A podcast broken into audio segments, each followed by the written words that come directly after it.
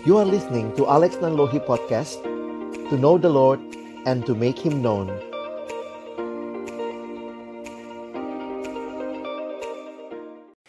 Bapa di dalam surga, kami datang dalam ucapan syukur malam hari ini. Sungguh Tuhan Engkau baik dan Engkau menyatakan kebaikan-Mu di dalam kehidupan kami. Dari berbagai tempat yang berbeda, dengan anugerah teknologi yang Tuhan berikan, kami bersyukur malam hari ini kami boleh beribadah, memuji, memuliakan namamu, dan tiba waktunya bagi kami untuk membuka firman-Mu ya Tuhan. Biarlah ketika kami membuka firman-Mu, bukalah juga hati kami. Jadikanlah hati kami seperti tanah yang baik. Supaya ketika benih firman Tuhan ditaburkan, itu boleh sungguh-sungguh berakar, bertumbuh, dan juga berbuah nyata di dalam kehidupan kami. Berkati hambamu yang menyampaikan, setiap kami yang mendengar, Tuhan tolonglah kami semua agar kami bukan hanya jadi pendengar-pendengar firman yang setia, tapi mampukan dengan kuasa pertolongan dari rohmu yang kudus, kami dimampukan menjadi pelaku-pelaku firman-Mu di dalam kehidupan pribadi kami maupun juga rumah tangga kami masing-masing. Bersabdalah ya Tuhan, kami umatmu sedia mendengarnya dalam satu nama yang kudus, nama yang berkuasa, nama Tuhan kami Yesus Kristus kami menyerahkan pemberitaan firman-Mu. Amin. Shalom, selamat malam. Uh, saya panggilnya apa ini ya, Bapak Ibu, teman-teman yang dikasihi dalam Tuhan Yesus Kristus. Senang sekali walaupun belum bisa ke Alor secara fisik, tapi malam ini akhirnya bisa melayani teman-teman yang ada di Alor. Saya bersyukur buat kesempatan ini kita sama-sama akan membaca merenungkan firman Tuhan. Kak Ana boleh tolong untuk share screen dari akun yang satu Kak Ana, akun Alex Laptop. Iya, saya saya siapkan satu presentasi buat kita malam hari ini. Sudah. Oke, sebentar. Yang Alex laptop kak bukan yang bukan yang kelihatan sekarang. Ada satu lagi akun. Oke. Okay. Jadi nanti saya tunggu sebentar. Mari teman-teman sekalian siapkan dulu Mazmur 128 ya. Itu jadi Mazmur yang malam hari ini akan kita baca sama-sama. Maaf saya masih belum bisa ini. masih belum bisa share, Kak. Kalau bisa dijadikan co-host untuk akun yang satu lagi Alex Laptop. Oke, sudah. Baik. Eh, sorry. Bisa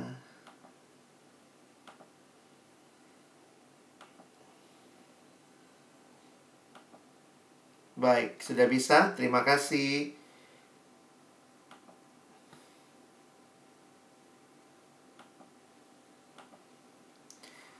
Tema yang malam hari ini kita akan renungkan adalah keunikan hidup keluarga Kristen. Saya mulai dengan ada satu kutipan yang selalu berkesan setiap kali bahas topik ini. Dikatakan bahwa dalam bahasa Inggris, the nearest thing to heaven on earth is a happy Christian home. Apa yang paling dekat dengan gambaran surga itu sebenarnya adalah kehidupan rumah tangga Kristen yang bahagia. Wow. Jadi itu yang paling dekat dengan surga. Kira-kira begitulah kutipan ini menggambarkan. Tapi memang realitanya apakah kita punya kehidupan keluarga yang bahagia? Nah, itu yang sama-sama kita mau lihat apa yang menjadi rahasia yang firman Tuhan sampaikan waktu kita bicara kehidupan rumah tangga Kristiani yang bahagia. Bagian firman Tuhan malam hari ini dalam Mazmur 128 ayat 1 sampai 6 akan melandasi perenungan kita. Saya akan bacakan buat kita, kalau punya Alkitab boleh dibuka, kalau tidak bisa lihat di layar juga. Sudah ada ayat-ayatnya, hanya 6 ayat, Mazmur 128. Dalam banyak bagian, uh, Mazmur 127 itu biasa dibaca bersamaan dengan Mazmur 128 ya. Jadi itu juga banyak yang mengkaitkannya dengan kehidupan rumah tangga. Mari kita baca, saya mulai ayat 1. Nyanyian ziarah. Berbahagialah setiap orang yang takut akan Tuhan, yang hidup menurut jalan yang ditunjukkannya. Apabila engkau memakan hasil jeripaya tanganmu, berbahagialah engkau dan baiklah keadaanmu. Istrimu akan menjadi seperti pohon anggur yang subur di dalam rumahmu, anak-anakmu seperti tunas pohon zaitun sekeliling mejamu. Sesungguhnya demikianlah akan diberkati orang laki-laki yang takut akan Tuhan. Kiranya Tuhan memberkati engkau dari Sion, supaya engkau melihat kebahagiaan Yerusalem seumur hidupmu dan melihat anak-anak dari anak-anakmu. Damai sejahtera atas Israel. Saudara-saudara yang dikasihi dalam Tuhan Yesus Kristus, kalau kita melihat Mazmur ini, memang kita akan melihat bagaimana kehidupan keluarga yang diberkati Tuhan. Ada berkat yang dinyatakan di tengah-tengah kehidupan keluarga. Tapi saya ingin mengajak kita melihat sebenarnya juga di dalam bagian akhir dari Mazmur ini, secara khusus ayat 5 dan 6 itu berbicara lebih luas daripada sekadar berbicara keluarga. Karena itu saya membagi bagian ini dalam dua bagian besar. Yang pertama kita akan melihat berkat Tuhan bagi keluarga di dalam ayat 1 sampai 4 dan juga kita akan melihat bagaimana berkat Tuhan bagi bangsa. Ya, ayat 5 dan ayat yang ke-6. Mari kita mulai lebih dulu dengan bagian pertama ya. Kita lihat berkat Tuhan bagi keluarga dalam ayat 1 sampai dengan ayat yang keempat. Saya pikir satu hal yang menarik ketika kita berbicara tentang keluarga, bahwa kita tahu bahwa Tuhan yang menciptakan kita adalah Tuhan yang menciptakan kita di dalam relasi yang indah satu sama lain. Ketika Allah menciptakan manusia, manusia diciptakan dalam relasi yang indah satu sama lain, dan kita melihat relasi itu yang paling sederhana ada di dalam keluarga. Waktu kita sama-sama melihat bagaimana Allah menciptakan Adam dan Hawa, lalu kemudian kita melihat bagaimana Tuhan memberkati keluarga ini. Dan Allah punya rencana di dalam dan melalui keluarga. Jadi menarik untuk kita memperhatikan bahwa relasi yang paling dekat itu Tuhan berikan di dalam keluarga. Nah, apa yang menjadi berkat Tuhan di dalam keluarga? Bagaimana mengalami berkat Tuhan itu? Maka kita melihat Mazmur 128 memberikan sebuah kunci berkat bagi rumah tangga. Langsung dimulai di ayat 1 berbahagialah setiap orang yang takut akan Tuhan, yang hidup menurut jalan yang ditunjukkannya. Berkat tidak lepas dari kehadiran Tuhan dan berkat tidak lepas juga dari ketaatan yang Tuhan nyatakan yang harusnya dimiliki oleh kita sebagai anak-anak Tuhan. Apa maksudnya?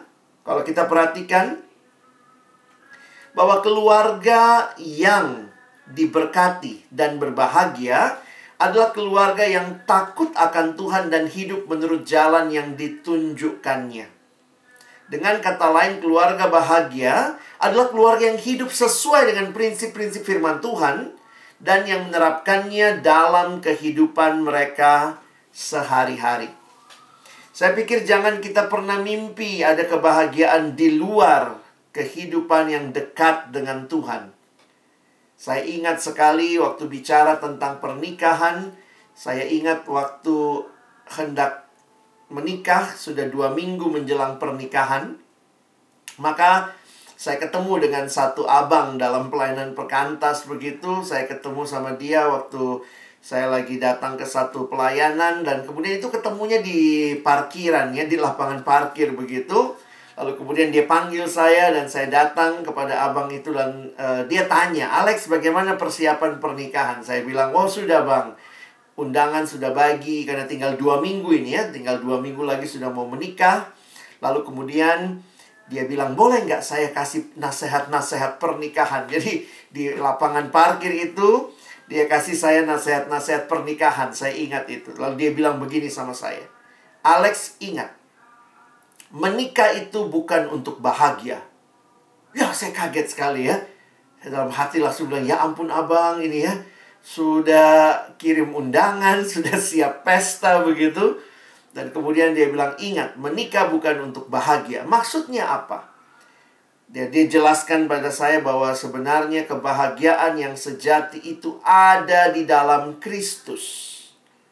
Jadi bukan di dalam pernikahannya, tapi di dalam Kristusnya. Hanya kalau kamu menikah dengan pasangan yang kenal Yesus, kamu kenal Yesus, maka kebahagiaan itu karena ada Yesus di dalam hidup kalian. Wah, saya pikir itu satu hal yang sangat berbekas sampai hari ini bagi saya. Karena itu juga saya harus katakan buat saudara-saudara yang yang kita buat kita yang menikah, kebahagiaan itu bukan dengan dalam kaitan pernikahannya yang bikin bahagia karena kalau orang tidak dalam Tuhan, menikah dengan orang tidak dalam Tuhan, maka apa kebahagiaannya? Sementara yang single bisa bahagia? Oh bisa, asal mereka hidup di dalam Yesus. Pada waktunya Tuhan pertemukan dengan pasangan yang tepat. Karena itu banyak alumni yang saya harus ingatkan juga bahwa di tengah-tengah kehidupan yang juga mungkin makin sulit cari pasangan. Ada banyak alumni yang dengan gampang sekali menurunkan standar begitu rupa. Apakah betul kebahagiaan itu karena menikah? Budaya kita di timur memang orang kalau tidak menikah atau belum menikah rasanya itu dosa besar.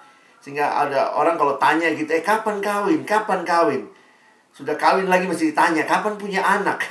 Sudah punya anak lagi masih ditanya. Jadi memang budaya kita seperti itu ya. Melihat kebahagiaan itu terpisah dari Yesus.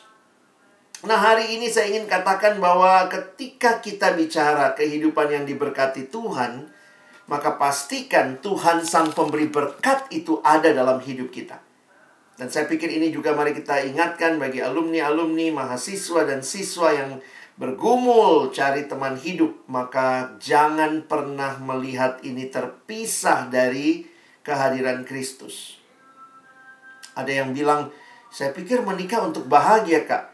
Saya bilang kalau menikah untuk bahagia dari kamu masih TK, saya suruh kau menikah. Karena berarti kan untuk bahagia. Tapi bahagia itu bukan karena menikah, tapi karena percaya Yesus. Karena itu dari kamu masih kecil, dari masih TK. Kita beritakan firman, beritakan Yesus. Kita PI, karena betul hanya dengan kenal Yesus dia dapat kebahagiaan yang sejati. Dan kalau dia dalam Kristus, dia bertemu dengan pasangan di dalam Kristus, mereka menikah di dalam Kristus dan hidup menurut firman Tuhan, menurut prinsip-prinsip kebenaran, maka berkat Tuhan akan jadi bagian dari kehidupan keluarga yang seperti ini. Saya harap alumni-alumni tidak menjadikan kerohanian sebagai nostalgia banyak orang suka jadikan kerohanian itu nostalgia. Oh, dulu waktu saya di persekutuan, masih di persekutuan mahasiswa. Wih, dulu saya rajin sekali. Saya luar biasa, orang belum datang, saya sudah datang. Orang sudah pulang, saya masih beres-beres. Oh, tapi itu dulu.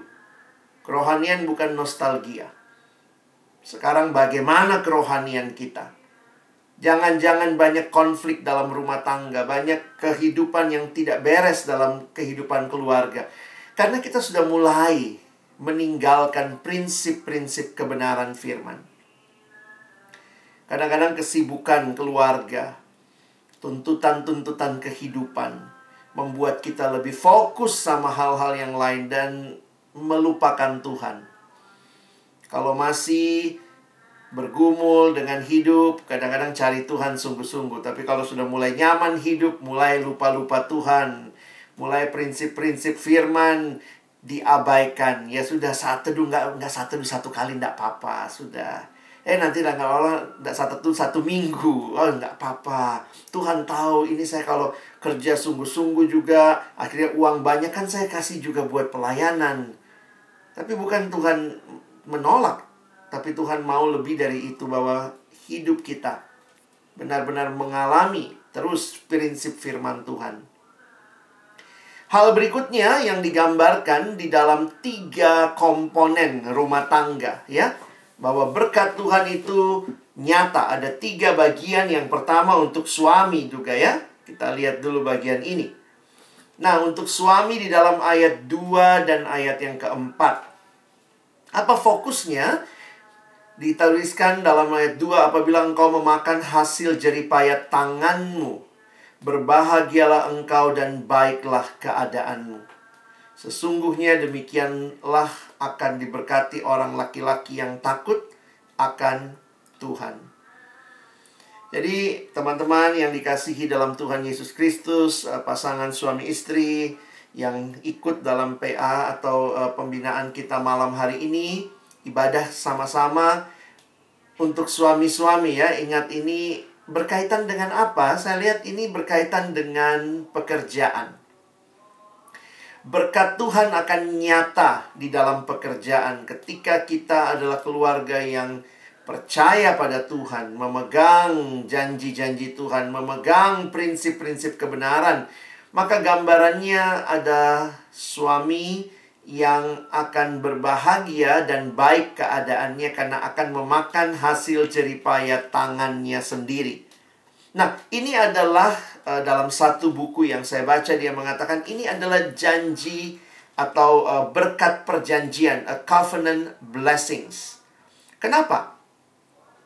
Kita harus punya konsep yang bisa kita coba pahami tentang kehidupan orang di zaman Alkitab khususnya di zaman Perjanjian Lama, bahwa memang tidak mudah, tidak mudah kalau kita yang misalnya menanam, apakah pasti kita yang akan menuai? Nah, itu di dalam Perjanjian Lama biasanya ya, karena kondisi perang, kadang-kadang saya yang tanam karena perang, akhirnya orang lain yang nikmati, saya harus keluar dari tempat saya. Jadi, belum lagi saya yang mungkin menanam, mengusahakan, tapi kemudian mungkin ada penguasa, ada raja yang lalim ambil bagian itu. Jadi memang tidak ada kepastian di dalam dunia perjanjian lama. Saya yang berjeri lelah, maka saya yang akan dapat juga hasilnya. Karena itu ayat yang kedua ini dikatakan engkau akan makan jeripaya tanganmu. Jadi kamu yang berjeri lelah dan kamu yang akan memakan hasil itu. Jadi berarti di sini gambaran pemeliharaan Tuhan yang sempurna, Tuhan yang memberikan keamanan, Tuhan yang memberikan ketenangan sehingga orang yang menabur mungkin atau orang yang berjeri lelah dengan tangannya, dia juga yang akan memakan hasil jeripaya tangannya. Jadi waktu saya menghayati ayat ini, saya melihat bahwa Tuhan bekerja itu melampaui apa yang kita lihat. Memang jujur kita harus katakan bahwa di sinilah kita melihat berkat Tuhan itu sering kali melampaui apa yang kita pikirkan. Jadi bayangkan kalau orang di perjanjian lama bisa makan hasil jeripaya tangan mereka, berarti bukan cuma mereka menabur lalu mereka menuai, tapi ada Allah yang menjamin keamanan sehingga mereka bisa makan apa yang mereka tuai. Nah, ada prinsip yang menarik di ayat yang keempat. Sesungguhnya demikianlah akan diberkati orang laki-laki yang takut akan Tuhan. Saya coba jelaskan begini ya.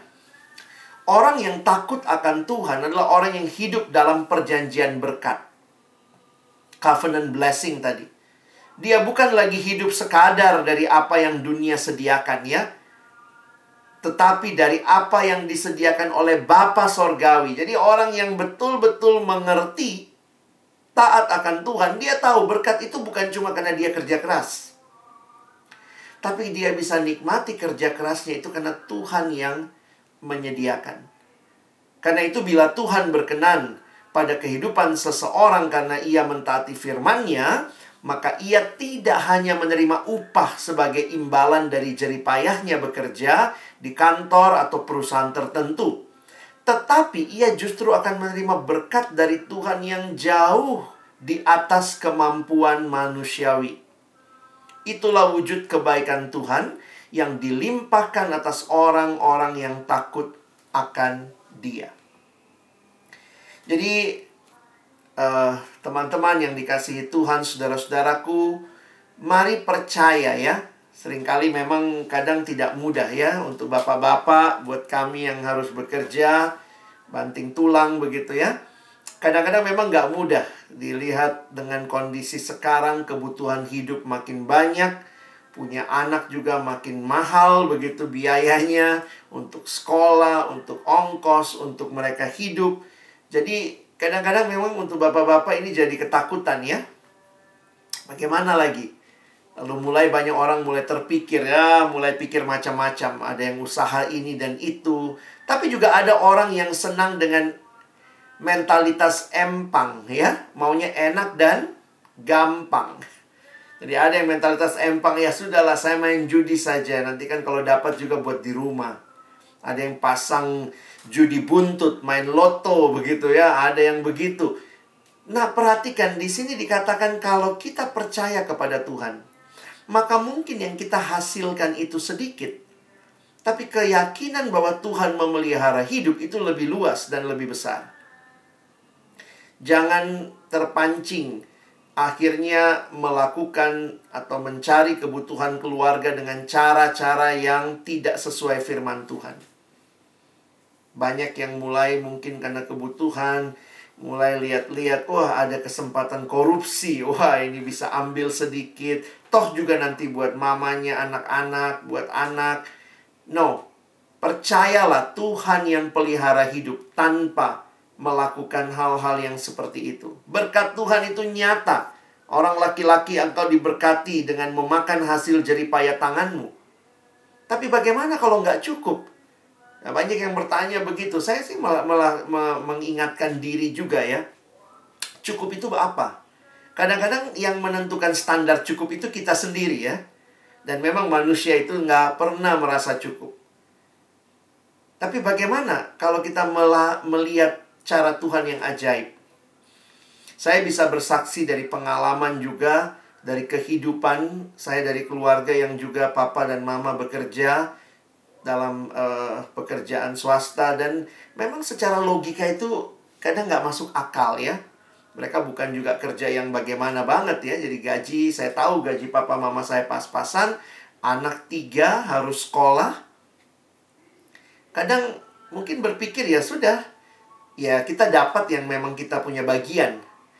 Tapi ketika kita percaya pemeliharaan Tuhan, bahkan itu melampaui apa yang sanggup kita pikirkan kakak saya dapat beasiswa dan dia dapat studi setelah SMA dia studi di Australia.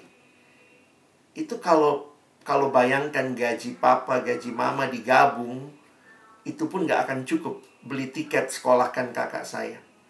Jadi akhirnya saya melihat begini.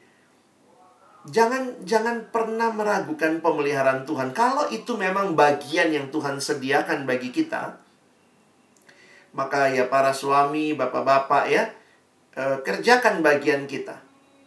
Dan Tuhan sanggup mengerjakan bagian Tuhan bahkan melampaui. Bisa jadi banyak kali Tuhan berkati kita lewat cara-cara yang kita nggak kepikir. Anak dapat beasiswa lah, jadi akhirnya ada uang lebih untuk mungkin bangun rumah atau apa. Kadang-kadang kalau mau dihitung-hitung di atas kertas, aduh itu tidak demikian ya. Tapi keyakinan Tuhan memelihara dan jalan Tuhan tuh ajaib ya.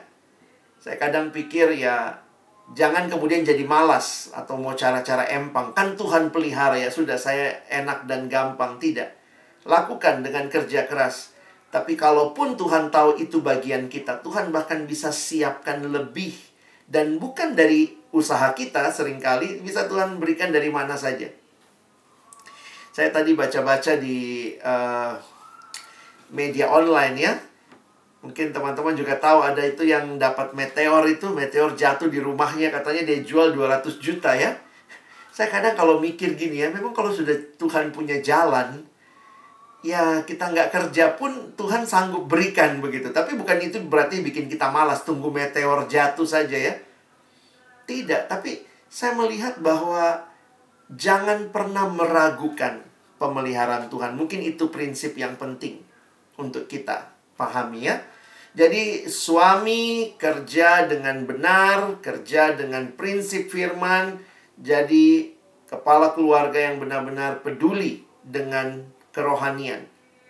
Kadang-kadang dalam keluarga sekarang kayaknya yang bagian rohani-rohani itu ibu. Bapak itu pokoknya cari uang, cari uang, cari uang. No, kalau lihat di Alkitab justru bapak-bapak yang diminta untuk didik anakmu di dalam Tuhan. Jadi, saya berharap juga kita serius dengan prinsip itu. Sekarang kita lihat istri, ya. Istrimu. Nah, dalam konteks masa perjanjian lama, istri itu kan di rumah sebenarnya ya. Jadi istri tidak secara khusus bekerja, tetapi dia bekerjanya di rumah dalam kaitan mengurus rumahnya. Sehingga istrimu akan menjadi seperti pohon anggur yang subur di dalam rumahmu. Membawa joy seperti anggur, seperti wine. Itu membawa sukacita. Ya tentu kalau minum secukupnya gitu ya buat budaya mereka itu ya salah satu makanya Tuhan Yesus juga kan minum anggur kalau pesta perkawinan itu itu gambaran sukacita dan menjadi ibu dari anak-anak. Dan bayangkan ya, kalau istri menjadi pohon anggur yang subur, ia tidak sekadar berbuah lebat, tetapi keluarganya pasti tidak akan kekurangan anggur, tanda kutip, sukacita dan damai sejahtera yang melimpah senantiasa. Semakin lama usia pernikahan mereka, semakin mereka menikmati kebahagiaan dalam rumah tangga. Istri bukan jadi perongrong suami ya bukan jadi ibu yang tukang marah-marah. Saya pikir juga kita mesti belajar itu ya. Bagaimana jadi istri yang yang menjadi seperti pohon anggur yang subur di dalam rumah. Kalau suami pulang ya, bagaimana menyambut dengan sukacita, bersyukur bahwa suami pulang dengan baik, anak-anak pulang sekolah. Memang kadang-kadang ada marah-marahnya sedikit ya tapi bukan berarti kehilangan sukacita dan akhirnya hidupnya kadang-kadang mengeluh saja, mengeluh. Akhirnya ada yang merongrong suami, ada yang akhirnya bikin suami jadi nggak betah di rumah. Anak-anak juga kalau ada di rumah rasanya mau pergi saja dari rumah. Kenapa mamanya punya mulut? Aduh, ada anak bilang sama saya, wah mama saya kalau marah kak, dia cuma marahnya, dia marahnya satu kali.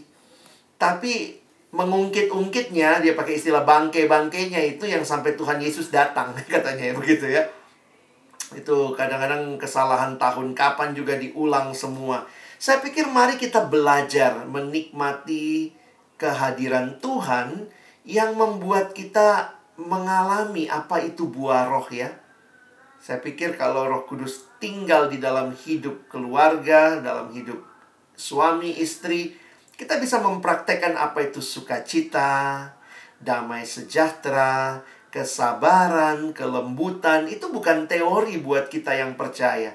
Itu sebuah realita kehidupan beriman kita. Siapa lagi yang diberkati? Anak-anak.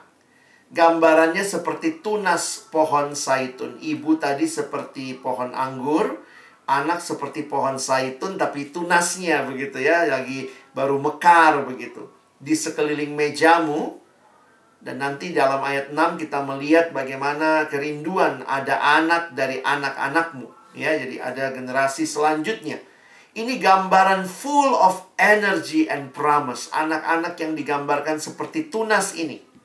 Coba kita lihat. Pohon saitun adalah pohon yang kuat dan tidak mudah roboh.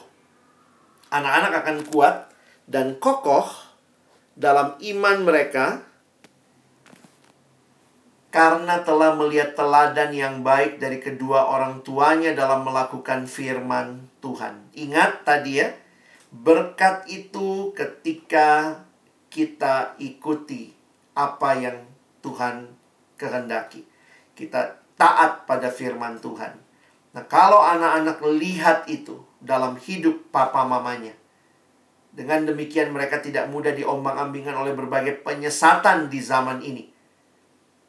Kita tahu bahwa pengaruh negatif dari dunia ini semakin gila dan merajalela bicara narkoba, free sex. Saya pikir itu bukan cuma masalah di kota besar, juga di kota-kota kecil, bahkan di pelosok-pelosok juga ada masalah-masalah seperti ini terjadi. Apa yang kita rindukan anak-anak kita ingat dari kita? Dalam satu pembinaan, seorang alumni cerita dia bilang, "Saya makin sadar warisan terbaik yang bisa saya berikan bukan uang." Karena dia bilang kadang-kadang uang bikin anak berantem. Warisan terbaik yang saya bisa berikan adalah mendidik mereka di dalam kebenaran firman Tuhan. Menjadi keluarga yang ketika dia punya pergumulan, punya masalah, dia lihat apa kata Alkitab. Bagaimana anak-anak bisa melakukan itu? Karena dia lihat ketika papa mamanya punya pergumulan. Papa mama datang kepada Tuhan, buka Alkitab. Mencari tahu Tuhan apa kehendakmu. Sehingga ketika anak-anak juga hidup melihat teladan itu, mereka pun datang kepada Tuhan. Jangan mimpi bicara kehendak Tuhan dengan Alkitab yang tertutup. Waktu bicara kehendak Tuhan, itu terjadi ketika kita terbuka di hadapan Tuhan. Jadi ini gambaran yang indah sekali. Bukan cuma suami diberkati, bukan cuma istri juga diberkati, bukan cuma anak-anak, tapi akhirnya satu keluarga mengalami berkat Tuhan. Di dalam Perjanjian Baru, ketika Yesus hadir dalam keluarga, Paulus menggambarkan ada relasi yang diperbaharui dalam Kristus. Di dalam Efesus 5, Paulus mengingatkan, dan rendahkanlah dirimu seorang kepada yang lain dalam takut akan Kristus. Sesudah ayat 21 ini lalu Paulus masuk apa aplikasi merendahkan diri? Dia melihat relasi-relasi ya, ada relasi suami sama istri, ada suami orang tua sama, ada relasi orang tua sama anak. Jadi coba lihat ini bagaimana merendahkan diri satu sama lain. Jadi kadang-kadang kalau kita baca ayat langsung 22, kita lupa ada ayat 21. Karena kalau perhatikan ayat 22, kayaknya yang disuruh tunduk hanya istri ya. Wah, suami kayaknya jadi penguasa. Nanti kalau lihat ayat selanjutnya, pasal 6, oh yang disuruh tunduk itu anak-anak, orang tua yang berkuasa. Tapi kalau lihat ayatnya, ayat 21 tadi, mulai dengan rendahkanlah dirimu seorang kepada kepada yang lain memang betul ada ada ada ada aturan suami memimpin, tetapi juga suami belajar merendahkan diri dalam hal apa? Coba lihat. Kalau istri, nasihatnya yang warna biru. Hai istri, tanduklah suamimu. Begitu ayatnya? Enggak ya? Hai istri, tunduklah kepada suamimu. Hai suami, kasihilah istrimu. Jadi sebenarnya suami pun punya bagian. Jangan pikir ada suami-suami pakai ayat ini. Kau ikut Alkitab ya. Alkitab bilang tunduk. Tapi jangan lupa suami harus mengasihi. Jadi sebenarnya istri akan otomatis tunduk kepada suami yang mengasihi. Harusnya begitu kan?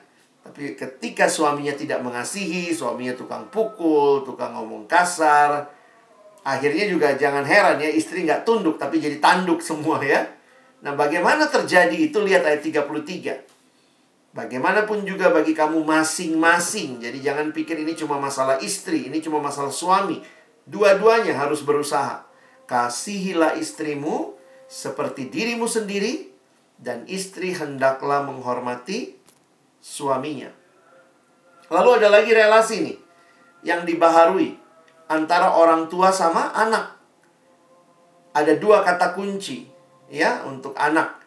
Taatilah orang tuamu itu dari anak kepada orang tua dan hormatilah ayahmu dan ibumu. Dua kata kunci untuk anak ke orang tua, taati, hormati. Lalu lihat kata kunci untuk bapak-bapak dan ini juga berarti buat ibu karena waktu itu bapak mewakili ibu ya, orang tua ke anak. Jangan bangkitkan amarah dalam hati anak-anakmu. Jadi kadang-kadang saya mikir gini ya, jangan heran juga kalau kita tiap kali tukang bikin anak-anak kesel, mereka marah, mereka mereka rasa diri tidak dihargai. Jangan heran mereka nggak hormat ya, karena ini kan terjadinya mutual. Orang tua bagiannya jangan bangkitkan amarah dalam hati anak dan didiklah mereka di dalam ajaran dan nasihat Tuhan. Bagian anak apa? Taati dan hormati. Jadi jangan cuma minta salah satu, kamu taati papa, kamu taati mama, tapi kita juga nggak hargai anak-anak. Anak-anak nilai bagus, nggak bagus, ah cuma segitu nilainya, nanti lalu bandingkan anak satu sama lain. Jadi kadang-kadang terjadinya dosa itu memang bikin keluarga itu satu sama lain bukannya saling tunduk tapi saling tanduk, ya. Padahal di dalam Alkitab kita baca tadi ayat 21. Tunduklah atau bicara harus kamu saling merendahkan diri seorang kepada yang lain. Jadi akhirnya kita melihat, ini kesimpulan saya, keluarga yang diberkati dan berbahagia adalah keluarga yang takut akan Tuhan. Dan itu akan membawa perubahan besar dalam diri setiap anggota keluarga. Nah, mari sambil kita dengar firman ini kita evaluasi keluarga kita ya. Apa yang terjadi? Jangan-jangan kita sibuk saling menanduk ya. Istri nggak puas suami seperti itu, suami nggak puas dengan istri, dan anak-anak akhirnya juga bisa jadi korban. Karena keluarga yang tiap hari yang dilihat cuma berantem. Cuma apa ya, perang mulut. Akhirnya juga menjadi kesan yang negatif buat anak-anak. Ada bagiannya kita marah Alkitab juga bilang marahi anakmu. Kalau perlu pukul. Ada tempat-tempat yang memang Tuhan ciptakan untuk dipukul begitu ya. Tapi bukan berarti kehidupan keluarga hanya diwarnai dengan marah-marah saja, ya. Dan terakhir, ketika keluarga-keluarga berperan dengan baik, sebenarnya yang menarik itu juga berkat bagi bangsa. Karena apa sih bangsa itu? bangsa itu adalah kumpulan individu yang terhisap di dalam keluarga, yang sebenarnya terhisap lagi dalam konteks yang lebih luas ya. Jadi ada gambaran seperti ini. Jadi ini nggak bisa terlepas. Karena itu ada yang mengatakan mau hancurkan sebuah bangsa, hancurkan aja keluarganya. Karena begitu keluarganya sudah hancur, ya udah. Bangsanya, negaranya itu akan hancur. Perhatikan ayat 5. Dalam ayat ini dikatakan, kiranya Tuhan memberkati engkau dari Sion. Tapi lihat, apa tujuannya Tuhan memberkati engkau dari Sion? Sion itu sama dengan Yerusalem. Yerusalem terletak di perbukitan Sion. Sion dan Yerusalem adalah tempat bait Allah. Tempat kehadiran Allah. Sehingga bayangkan umat Israel selalu mengharapkan dari Sion berkat Tuhan nyata. Tetapi apa yang terjadi ketika berkat itu ada, perhatikan, supaya engkau melihat kebahagiaan Yerusalem seumur hidupmu. Dan melihat anak-anak dari anak-anakmu. Jadi bukan cuma anak, tapi anak-anak dari anak-anakmu damai sejahtera atas, bukan hanya atas satu keluarga, tetapi atas bangsa, yaitu atas Israel setiap anggota dari umat Allah memahami kondisi yang didasari dengan kesetiaan dan berkat ini. Bahkan, ini ada kalimat yang dilanjutkan, This includes living to be old enough to see one's grandchildren. Jadi Tuhan memberkati bahkan dengan memberikan umur yang panjang sehingga bisa lihat cucu ya bisa lihat anak dari anak-anakmu, dan juga bisa melihat sukacita yang dibawa oleh mereka. Jadi, bagi saya ini menarik sekali untuk memperhatikan bahwa kontribusi nyata orang Kristen untuk bangsa ini apa? Salah satunya, ketika keluarga-keluarga Kristen hidup dengan baik, hidup dengan kuat, membangun anak-anak dalam karakter serupa Kristus, itu kontribusi kita untuk pembangunan bangsa. Saya harap Teman-teman, uh, saudara-saudaraku yang dikasihi Tuhan, melihat kesempatan berkeluarga, punya keturunan, punya anak-anak, menjadi cara Tuhan juga untuk memakai kita jadi berkat buat bangsa. Bangsa yang kuat adalah bangsa yang punya keluarga-keluarga yang kokoh. Jujur aja kadang-kadang saya lihat orang bilang, "Oh, negara ini negara kuat ya." Tapi kalau lihat juga ya kadang-kadang menyedihkan. Amerika dibilang negara yang kuat, tapi banyak single parents. Suami istri cerai, anak tinggal sama opanya atau omanya. Dan bayangkan ya dengan situasi seperti itu bisa jadi mental anak itu sangat hancur. Dan kalau tidak dilayani dengan baik, mereka juga jadi generasi yang kemudian akan merusak lagi generasi selanjutnya Kadang saya pikir ya waktu lihat Indonesia juga dengan tingkat perceraian yang makin tinggi, bahkan kita negara yang orang-orangnya kan sebagian besar beragama ya. Tapi juga terjadi perceraian dan bahkan katanya kasus KDRT di saat pandemi seperti ini banyak terjadi ya. Karena itu baku lihat terus ya, suami istri baku lihat terus lama-lama uh, mulai marah, kesal satu sama lain, tidak sedikit juga yang akhirnya bentrok dan bahkan banyak yang bercerai di masa-masa seperti ini. Tapi kembali lagi, mari kita membangun keluarga kita dengan baik di dalam takut akan Tuhan karena dengan itu Tuhan dimuliakan dan bahkan itu akan jadi berkat buat bangsa. Ini keunikan keluarga Kristen bukan karena kitanya baik, bukan karena kitanya luar biasa, tapi karena Tuhan kita luar biasa dan Tuhan yang luar biasa itu hadir menyertai dan memimpin keluarga kita. Paus John Paulus kedua mengatakan as the family goes so goes the nation and so goes the whole world in which we live. Sebagaimana keluarga itu berjalan, demikianlah juga bangsa itu berjalan dan bahkan seluruh dunia berjalan, dunia di mana kita hidup. Kiranya firman Tuhan hari ini meneguhkan kita, mengevaluasi kita kalau ada bagian-bagian yang perlu kita sama pasangan kita diskusikan, bicarakan, doakan, saling mengampuni, saling memaafkan. Mungkin tadi lagi berantem, lagi kesal satu sama lain, biarlah kita terus bawa kepada Tuhan dan pastikan hidup di dalam kehendaknya itulah berkat yang terindah. Tuhan menolong kita bukan cuma jadi pendengar firman, tapi jadi pelaku-pelaku firman. Amin. Mari kita berdoa. Bapa di dalam surga, terima kasih banyak. Kesempatan firman-Mu kembali meneguhkan kami bahwa Tuhanlah yang punya rencana indah bagi setiap keluarga. Karena itu ingatkan kami untuk tidak keluar dari jalurnya Tuhan.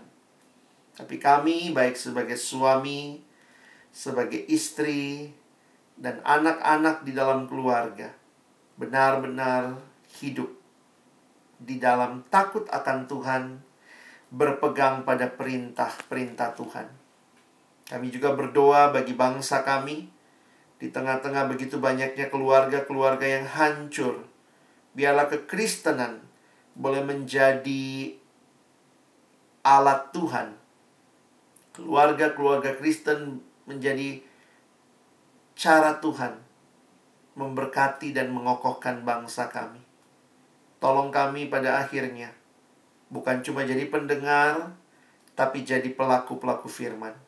Ini doa kami dalam nama Yesus kami bersyukur. Kami berdoa. Amin.